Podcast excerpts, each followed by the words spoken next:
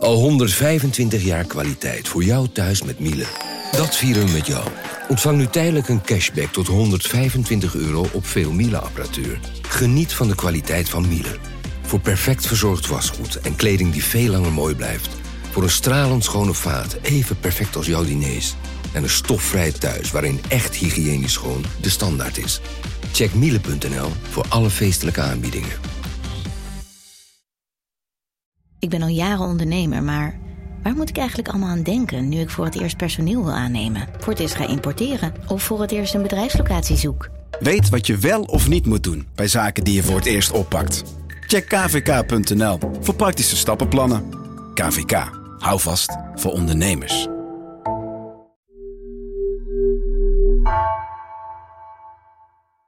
Niets vermoedend loopt Redeman B. zijn kantoor binnen. Hij heeft een reclamebedrijf in Amsterdam Noord. Het is donderdag, 29 maart 2018. De week daarvoor is bekend geworden dat zijn jongere broertje Nabil een deal heeft gesloten met het Openbaar Ministerie. Hij is de kroongetuige tegen Ridwan Taghi. De vraag is: moeten zij beschermd worden? Is het denkbaar dat Ridwan Taghi een van de familieleden van Nabil laat vermoorden? Er is discussie binnen de familie en met politie en justitie. Wat Redewand niet kan vermoeden, is dat er intussen al iemand is opgetrommeld. Iemand die hem moet vermoorden. De schutter zit die ochtend in een zwarte Seat te wachten voor zijn kantoor. Als de schutter Redewand met een kopje koffie in de hand langs de receptie ziet lopen naar zijn kantoor op de eerste verdieping, loopt hij achter hem aan. Op de trap vuurt hij drie kogels af. Redouan B. sterft ter plekke. We beginnen vanavond uiteraard met de schokkende moorden afgelopen donderdag op de onschuldige Redwan B. En u weet het, het slachtoffer was de broer van een nieuwe kroongetuige van het Openbaar Ministerie.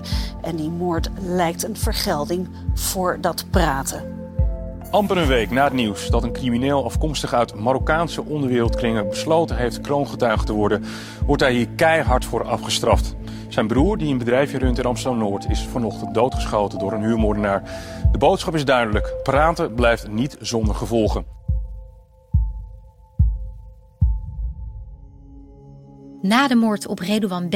in maart 2018 voert de politie de jacht op Taghi op. Collega Jan Meijers legt uit hoe Taghi door een reeks gebeurtenissen steeds dieper in het nauw gedreven wordt. Mijn collega Elze van Driel en ik onderzoeken wat leidt tot de arrestatie van Ridouan Taghi. Ik ben Gabrielle Ader en dit is de vijfde en laatste aflevering van Cocaïnekoorts. In de NRC-studio legt Jan Meijers uit hoe het net rond Taghi zich langzaam sluit. Ridouan Taghi is na de presentatie van de kroongetuigendeal met Nabil B. door Nederland internationaal gesignaleerd. Dat betekent dat hij op een wereldwijd gebruikte opsporingslijst komt te staan. Die klopjacht krijgt door de moord op Redouan B. nog meer urgentie. Er wordt volop gespeculeerd over zijn verblijfplaats. Ridwan Taghi zou volgens sommigen in Zuid-Amerika zitten. Anderen menen dat hij in Dubai verblijft. En ook Suriname wordt genoemd als onderduikplaats. Zijn geboorteland Marokko wordt zeer onwaarschijnlijk geacht. Het heeft alles te maken met een vergismoord in Marrakesh, die in het najaar van 2017 is gepleegd. Taghi heeft opnieuw een liquidatie besteld. In dit geval gaat het om Moussef. Dat is de man die we in aflevering 3 uitgebreid besproken hebben. Hij is de eigenaar van de club No Limit in Zoetermeer. En is ook degene met wie Taghi ruzie had gekregen vanwege de vondst van de foto van het neefje van Ridwan Taghi.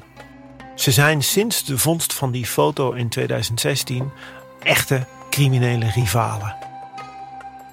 Maar in plaats van die Mousse F schieten de daders in Marrakesh per vergissing een jonge student dood. En hij blijkt de zoon te zijn van een hoge Marokkaanse rechter.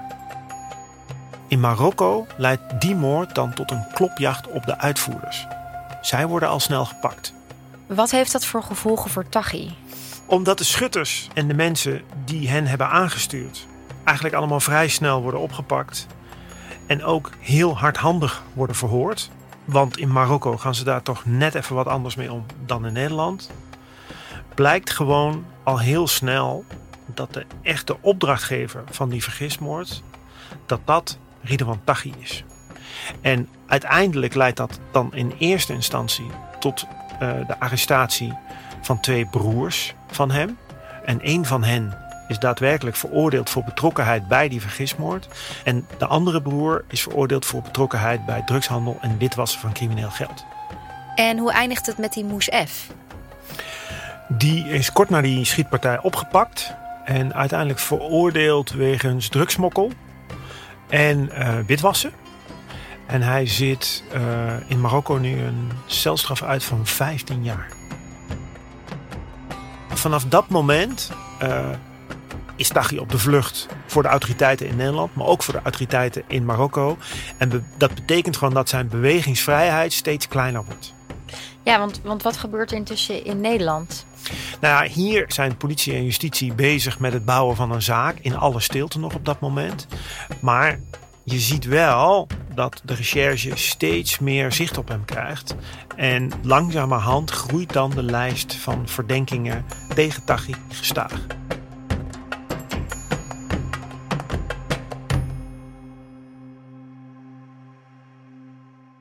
Hoe vindt de politie die puzzelstukjes dan? Om dat goed te begrijpen, moeten we eigenlijk heel even terug naar 2015. Naar de zaak 26 Koper. Dat is het onderzoek waarbij een grote hoeveelheid wapens is gevonden in een opslagloods in Nieuwegein. Het zijn wapens die volgens het Openbaar Ministerie waren bedoeld voor liquidaties en werden gebruikt door een groep die werd aangestuurd door Ridwan Taghi. Naast die grote hoeveelheid wapens worden er in Nieuwegein ook tientallen zogeheten PGP-telefoons gevonden. PGP staat voor Pretty Good Privacy. Het zijn namelijk telefoons waarmee je alleen berichten kunt versturen die worden versleuteld en daarom door de politie niet kunnen worden afgeluisterd of teruggelezen. En het bedrijf Enetcom beheert dit systeem. Mede door de vondst van die toestellen in Nieuwegein start het Openbaar Ministerie een onderzoek naar Enetcom.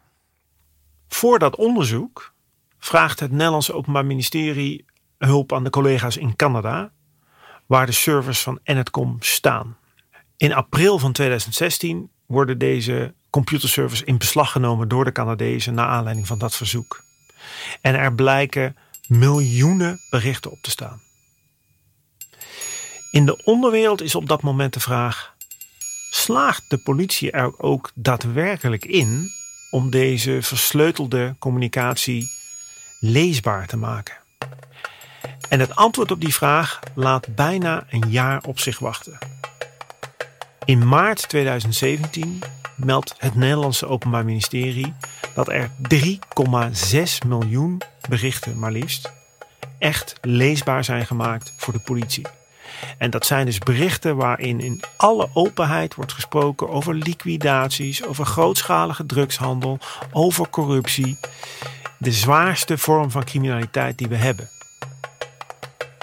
Die mededeling over die 3,6 miljoen berichten is een dieptebom met verregaande gevolgen voor het criminele milieu in Nederland en voor Ridwan Taghi in het bijzonder. Uit het onderzoek 26 Koper was immers gebleken dat Taghi en zijn handlangers grootgebruikers waren van Eneco.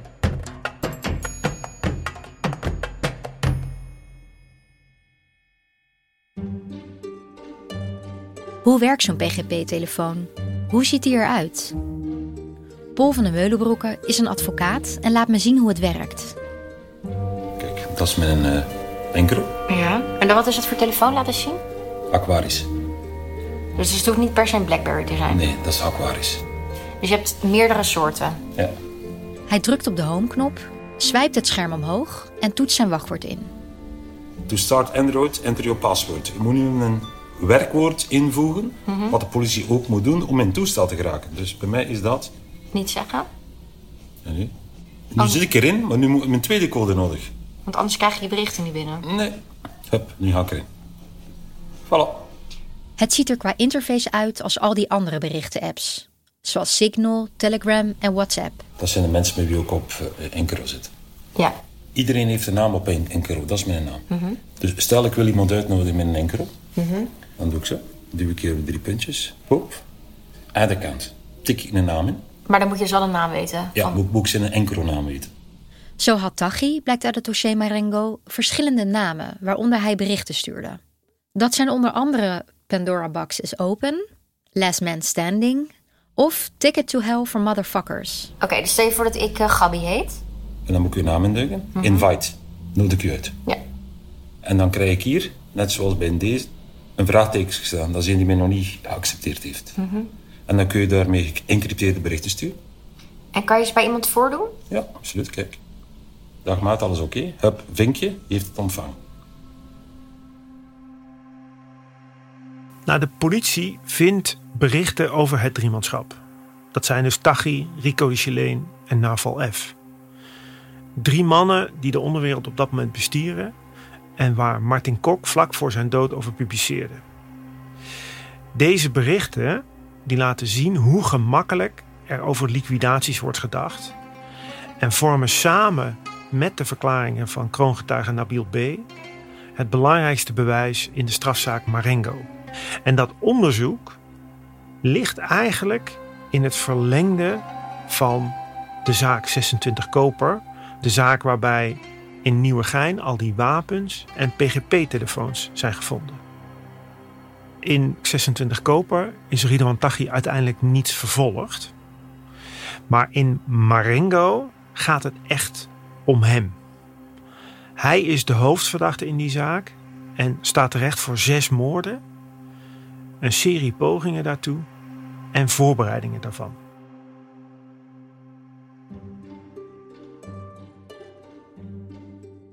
Sven Brinkhoff, hoogleraar strafrecht aan de Open Universiteit, legt uit hoe belangrijk de ontcijfering van die PGP-berichten precies is. Ze dienen als bewijs en zelfs als opsporingsmethode.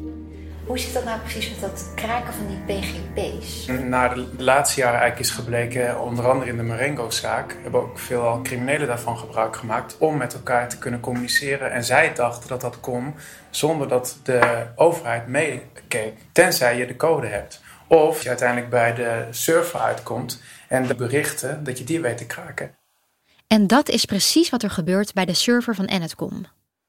Dat zit hier in Nijmegen of Ja, die woning van die, van die eigenaar is ook een tijd zullen we zeggen, eh, onbewoonbaar verklaard. Niet als burgemeester zegt dat het een veiligheidsrisicogebied als het ware werd. De eigenaar van Enetcom zit nog altijd voor zijn eigen veiligheid ergens ondergedoken. Hij wordt ernstig bedreigd sinds de politie zijn server in Canada in beslag nam. Ook daar is de politie nooit heel duidelijk over geweest hoe dat dan is gelukt. En heb je een vermoeden hoe dat gegaan kan zijn? Jawel, er is wel iets over bekend dat dat via een rechtshulpverzoek aan Canada is gegaan. En ze hebben gevraagd van nou, we hebben het vermoeden dat er op die server hè, criminele informatie staat. Wij willen dat als Nederland hebben in een lopende strafzaak. En toen is eh, die toestemming gekomen. De Nederlandse politie krijgt dus dankzij de Canadese justitie de server in handen. In april 2016 lukt het om het wachtwoord van de hoofdserver te achterhalen. Daarmee heeft de politie toegang tot miljoenen berichten. De politie wil niet zeggen of ze het wachtwoord heeft weten te kraken of dat ze het van de eigenaar of van een medewerker van Enetcom heeft gekregen. En toen hebben ze dus eh, heel veel data binnengekregen. En die speelt in de, in de Marengo-zaak een grote rol. Omdat daar dus heel veel eh, ja, communicatie is veiliggesteld. Het gaat echt om miljoenen berichten die de politie nu in handen heeft. En waar nu steeds meer naar buiten komt. En die eh, ja, belastend is voor velen. Deze zomer wint de politie een nieuwe slag in de oorlog tegen criminelen als Staghi. Ditmaal via een andere server, EncroChat. Ja, dus een recente zaak ging over EncoChat. Daar heeft de politie echt live mee kunnen luisteren met berichten, mee kunnen lezen, terwijl de communicatie dus plaatsvond. Hoe zit dat precies met dat live meekijken van, van berichten? Hoe moet ik me dat voorstellen? Ja, daar doet de politie dus. eh, eh, ze hebben niet precies gezegd welke methode ze daarvoor hebben ingezet. Maar mijn sterke vermoeden is dat dat eh, gegaan is met de nieuwe hackbevoegdheid. Dat ze op die manier in ieder geval die server hebben gekraakt. En dat ze toen hebben kunnen meekijken in, in de communicatie die live plaatsvond. Uh, en dit is echt een schat van informatie gebleken in heel veel onderzoeken. En, uh, ja, dus is echt wel een, een sterk winstpunt voor politie en OM. Tegen het gebruik van die PGP-berichten als bewijsmateriaal tijdens strafzaken maken advocaten flink wat bezwaren. Wat het punt van de, van de advocaten wel is rondom die data, is dat het, het rechtshulpverzoek zeg maar, bijvoorbeeld op één zaak zag en die gegevens nou voor veel meer andere zaken worden gebruikt. Dus daar is nog wel gedoe over. Ook zijn er zoveel berichten verstuurd onder zoveel verschillende nicknames. Van wie komt nu welk bericht? Wat zegt het eigenlijk? He, is de, de alias die er wordt gebruikt, is dat een daadwerkelijk die en die persoon, Taghi of een andere iemand? Ja, daar gaat de verdediger natuurlijk ook van alles van vinden, dat dat niet zo is. Dus dat is nog wel een steekspel. En welke van die miljoenen berichten worden er dan weer aan de rechter getoond in de strafzaak? Is ook nog wel, zeker ook in Marengo, de vraag van ja, jullie politie OM presenteren ons nou een hap uit al die data, maar wij als advocaten willen eigenlijk alles zien om ook niet te kunnen zeggen van ja, jullie geven nou alleen maar misschien het belastende, maar wellicht is ook wel ontlastende informatie. Maar ja, ga je een advocaat dan miljoenen van dat soort berichten geven? Hoe kunnen zij daar überhaupt dan zelf een zoekslag door maken? Dat is voor de politie al ingewikkeld. Dus dat is gewoon ook feitelijk heel erg moeilijk. Jan, hoe slagen het OM en de politie erin om te achterhalen wie die PGP-berichten verstuurd heeft? Nou, dat is op zich een lang en ingewikkeld proces, uh, wat vaak begint bij de inhoud van die berichten zelf. Wat je ziet is dat gebruikers van die nicknames, dat zij uh, bijvoorbeeld elkaar feliciteren. Of dat ze foto's van elkaar versturen. Of soms dat ze in detail uh, een inval van de politie bespreken. En nou, als dat dan heel erg overeenkomt met wat de politie in die inval, bij die inval heeft gedaan, dan weet men eigenlijk vrij snel wie dat is. Daarna maakt de politie een volgende slag. En dat draait dan eigenlijk met name om het adresboek wat aan een bepaald uh, e-mailadres of een nickname uh, gekoppeld is. In dat adresboek, daar staan dan uh, allemaal namen met wie contact wordt gelegd. En uh, die kunnen ze dan weer vergelijken met elkaar. En dan zie je bijvoorbeeld dat soms een aantal vrienden of familieleden in, onder dezelfde bijnaam in de adresboeken van verschillende gebruikers worden genoemd. En zo probeert de politie dan een soort van relatienetwerk te bouwen.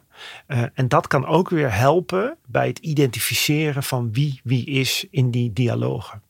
En als laatste, als derde laag, uh, zie je dan dat op een gegeven moment de politie ook gebruik gaat maken van bijvoorbeeld uh, hele specifieke uh, woorden die mensen veel gebruiken of schrijfwijzes.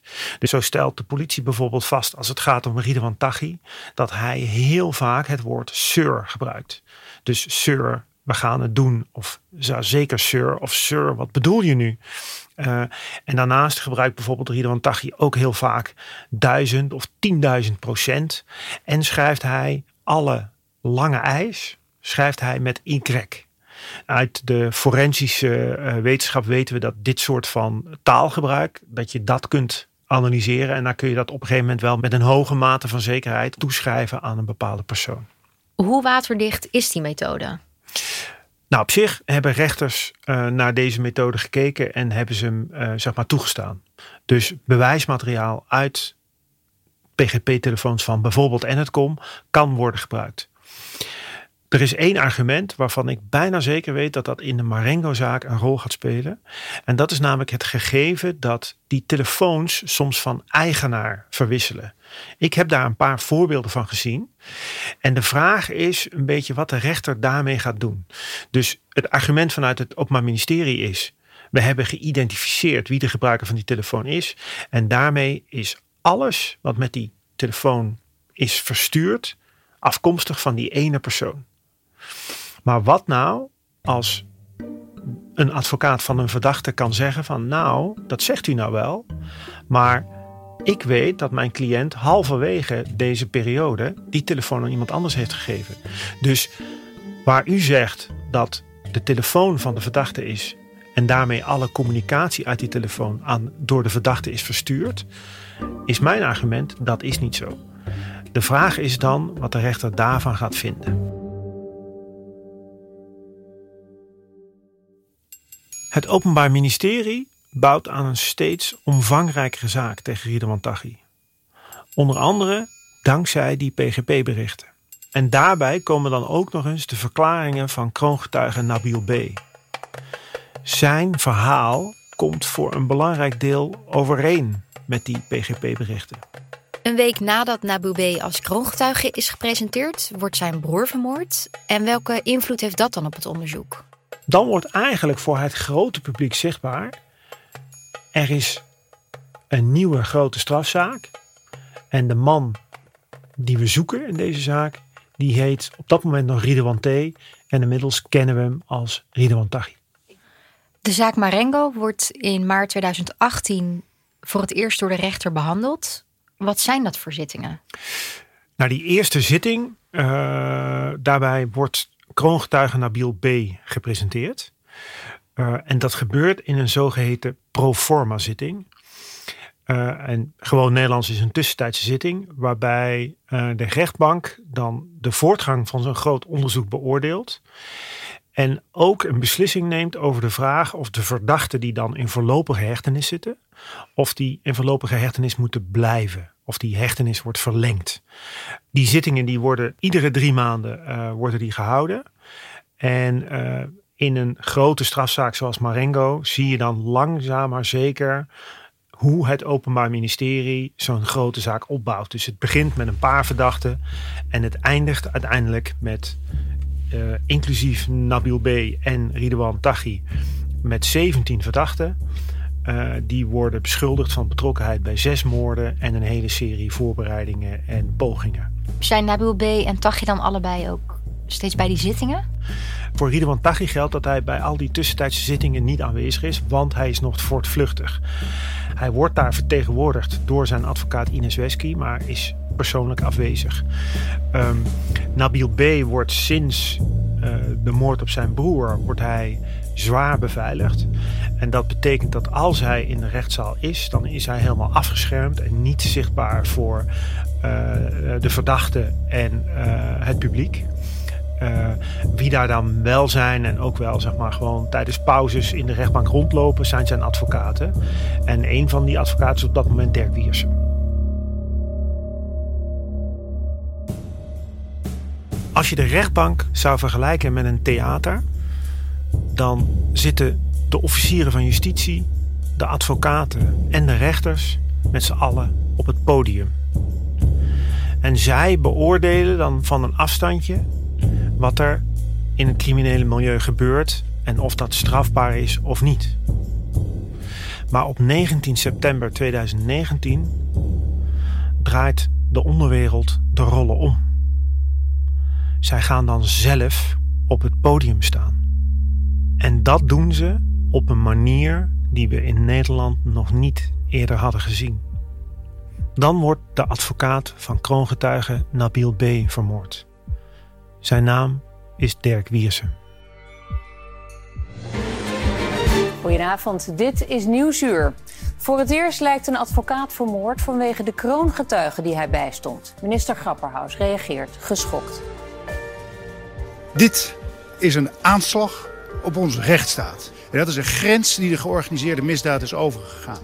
Maar die woede, die moeten wij omzetten, ik zeker, in juiste, rationele daden. En ik zal heb vandaag al ingesteld een specialistisch team van het Openbaar Ministerie en Politie voor de verdere intensivering van die beveiliging.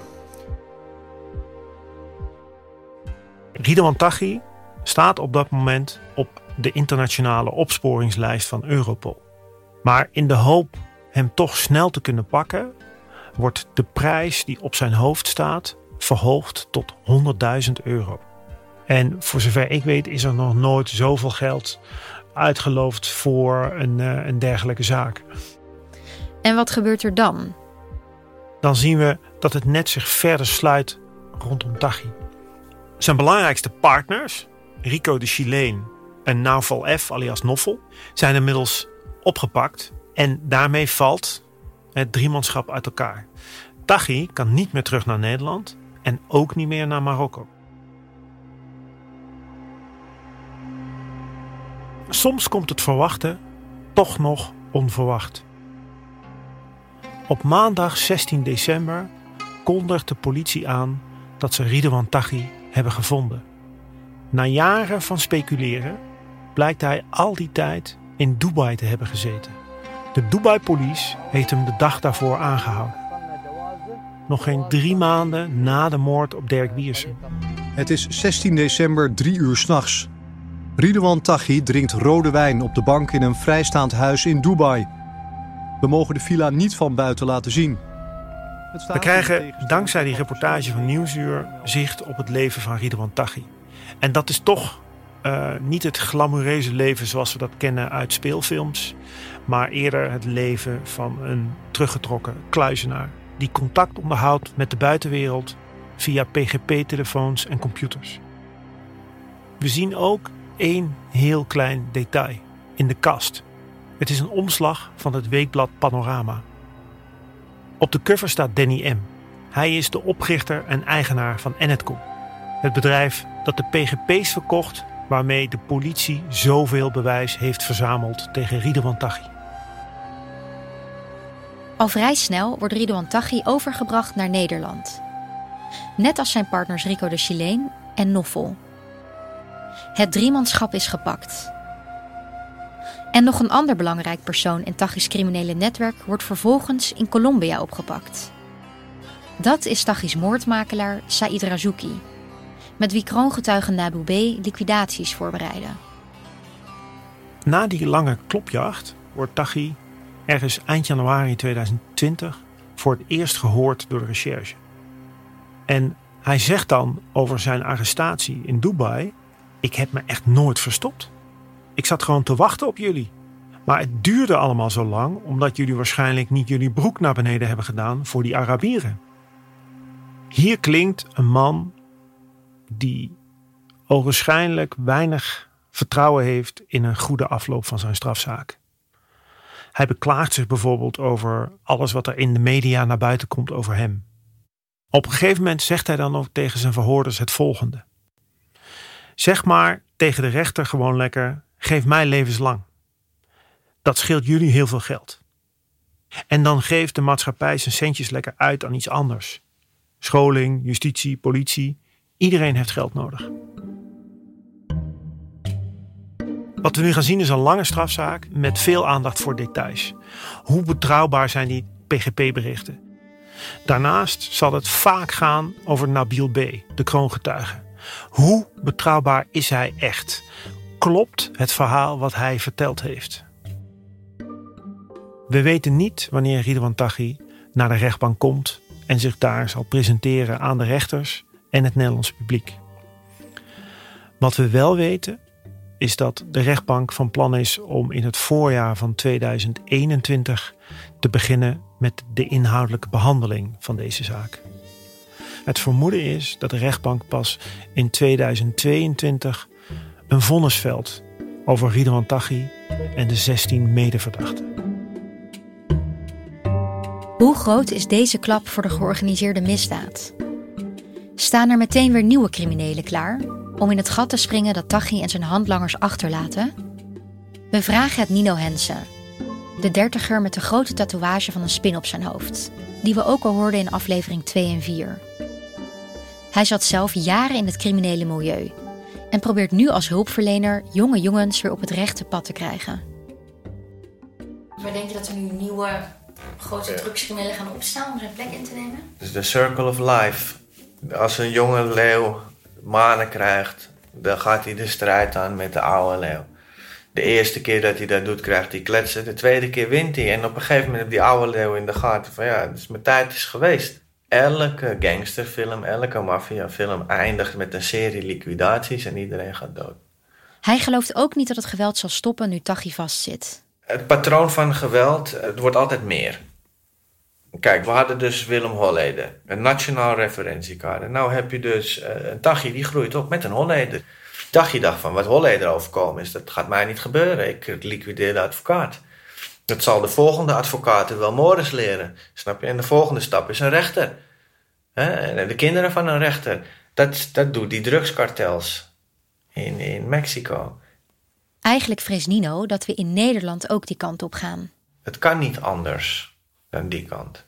En wat denkt Jan? Nou, gelukkig weet ik niet wie de nieuwe Tachi wordt. Maar wat je wel kunt vaststellen is dat de onderwereld gewoon doordraait. Daarnaast, en dat klinkt misschien cynisch, maar zo is het niet bedoeld, gaat de drugshandel gewoon door. Met de arrestatie van Ridwan Taghi en zijn medeverdachten is de cocaïnekoorts niet weg uit Nederland. In 2015 werd er zo'n 5000 kilo cocaïne onderschept. Vijf jaar later, in 2019, is dat ruim 30.000 kilo. Dat is dus zes keer zoveel. En in 2020, in de eerste zes maanden van dit coronajaar, is er ook al 30.000 kilo onderschept. Met andere woorden, cocaïnesmokkel is niet het werk van één groep criminelen. Op het moment dat je de hoofdman hebt gearresteerd, als Tachi dat al was, dan staan er altijd weer nieuwe mensen op die met deze smokkel heel veel geld kunnen en willen verdienen. Daarnaast is er dit jaar een nieuw groot politieonderzoek. En wat opvalt is dat zeer ervaren opsporingsambtenaren zeggen: Ik ben geschokt door de hoeveelheid drugs die ik voorbij zie komen. Het laat alleen maar zien dat de drugseconomie in Nederland groot is en groeiend is. Die zal niet verdwijnen omdat het Openbaar Ministerie erin slaagt Riedeman Taghi veroordeeld te krijgen voor de feiten waarvan hij wordt verdacht.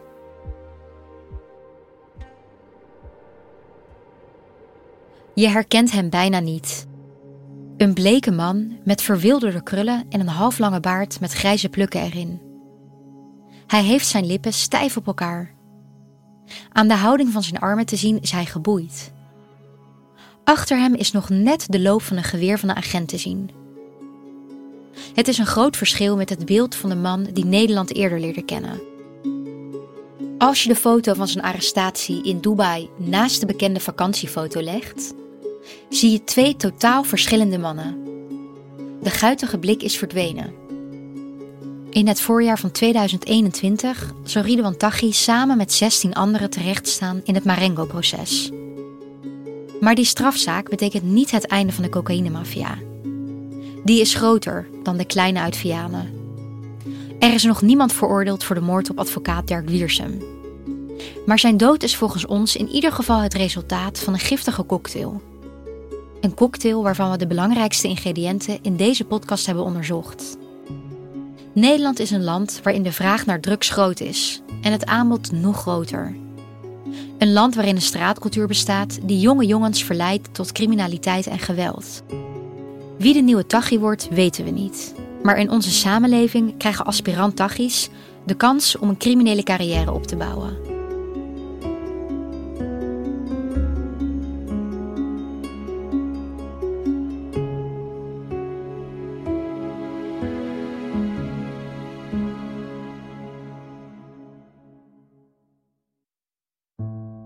Dit was de laatste aflevering van Cocaïne Koorts. Een podcast van NRC. Gemaakt door Jan Meijers, Else van Driel en mijzelf, Gabrielle Ader. Muziek die je hoort werd gecomponeerd door Ari Visser. Het eindnummer is van Gilad Benamram. De mixage werd verzorgd door Arno Peters. Met dank aan onze collega's bij NRC. In het bijzonder Anouk van Kampen, Anna Korterink, Anne Moraal Harrison van der Vliet en Peter Zanting voor hun fijne feedback.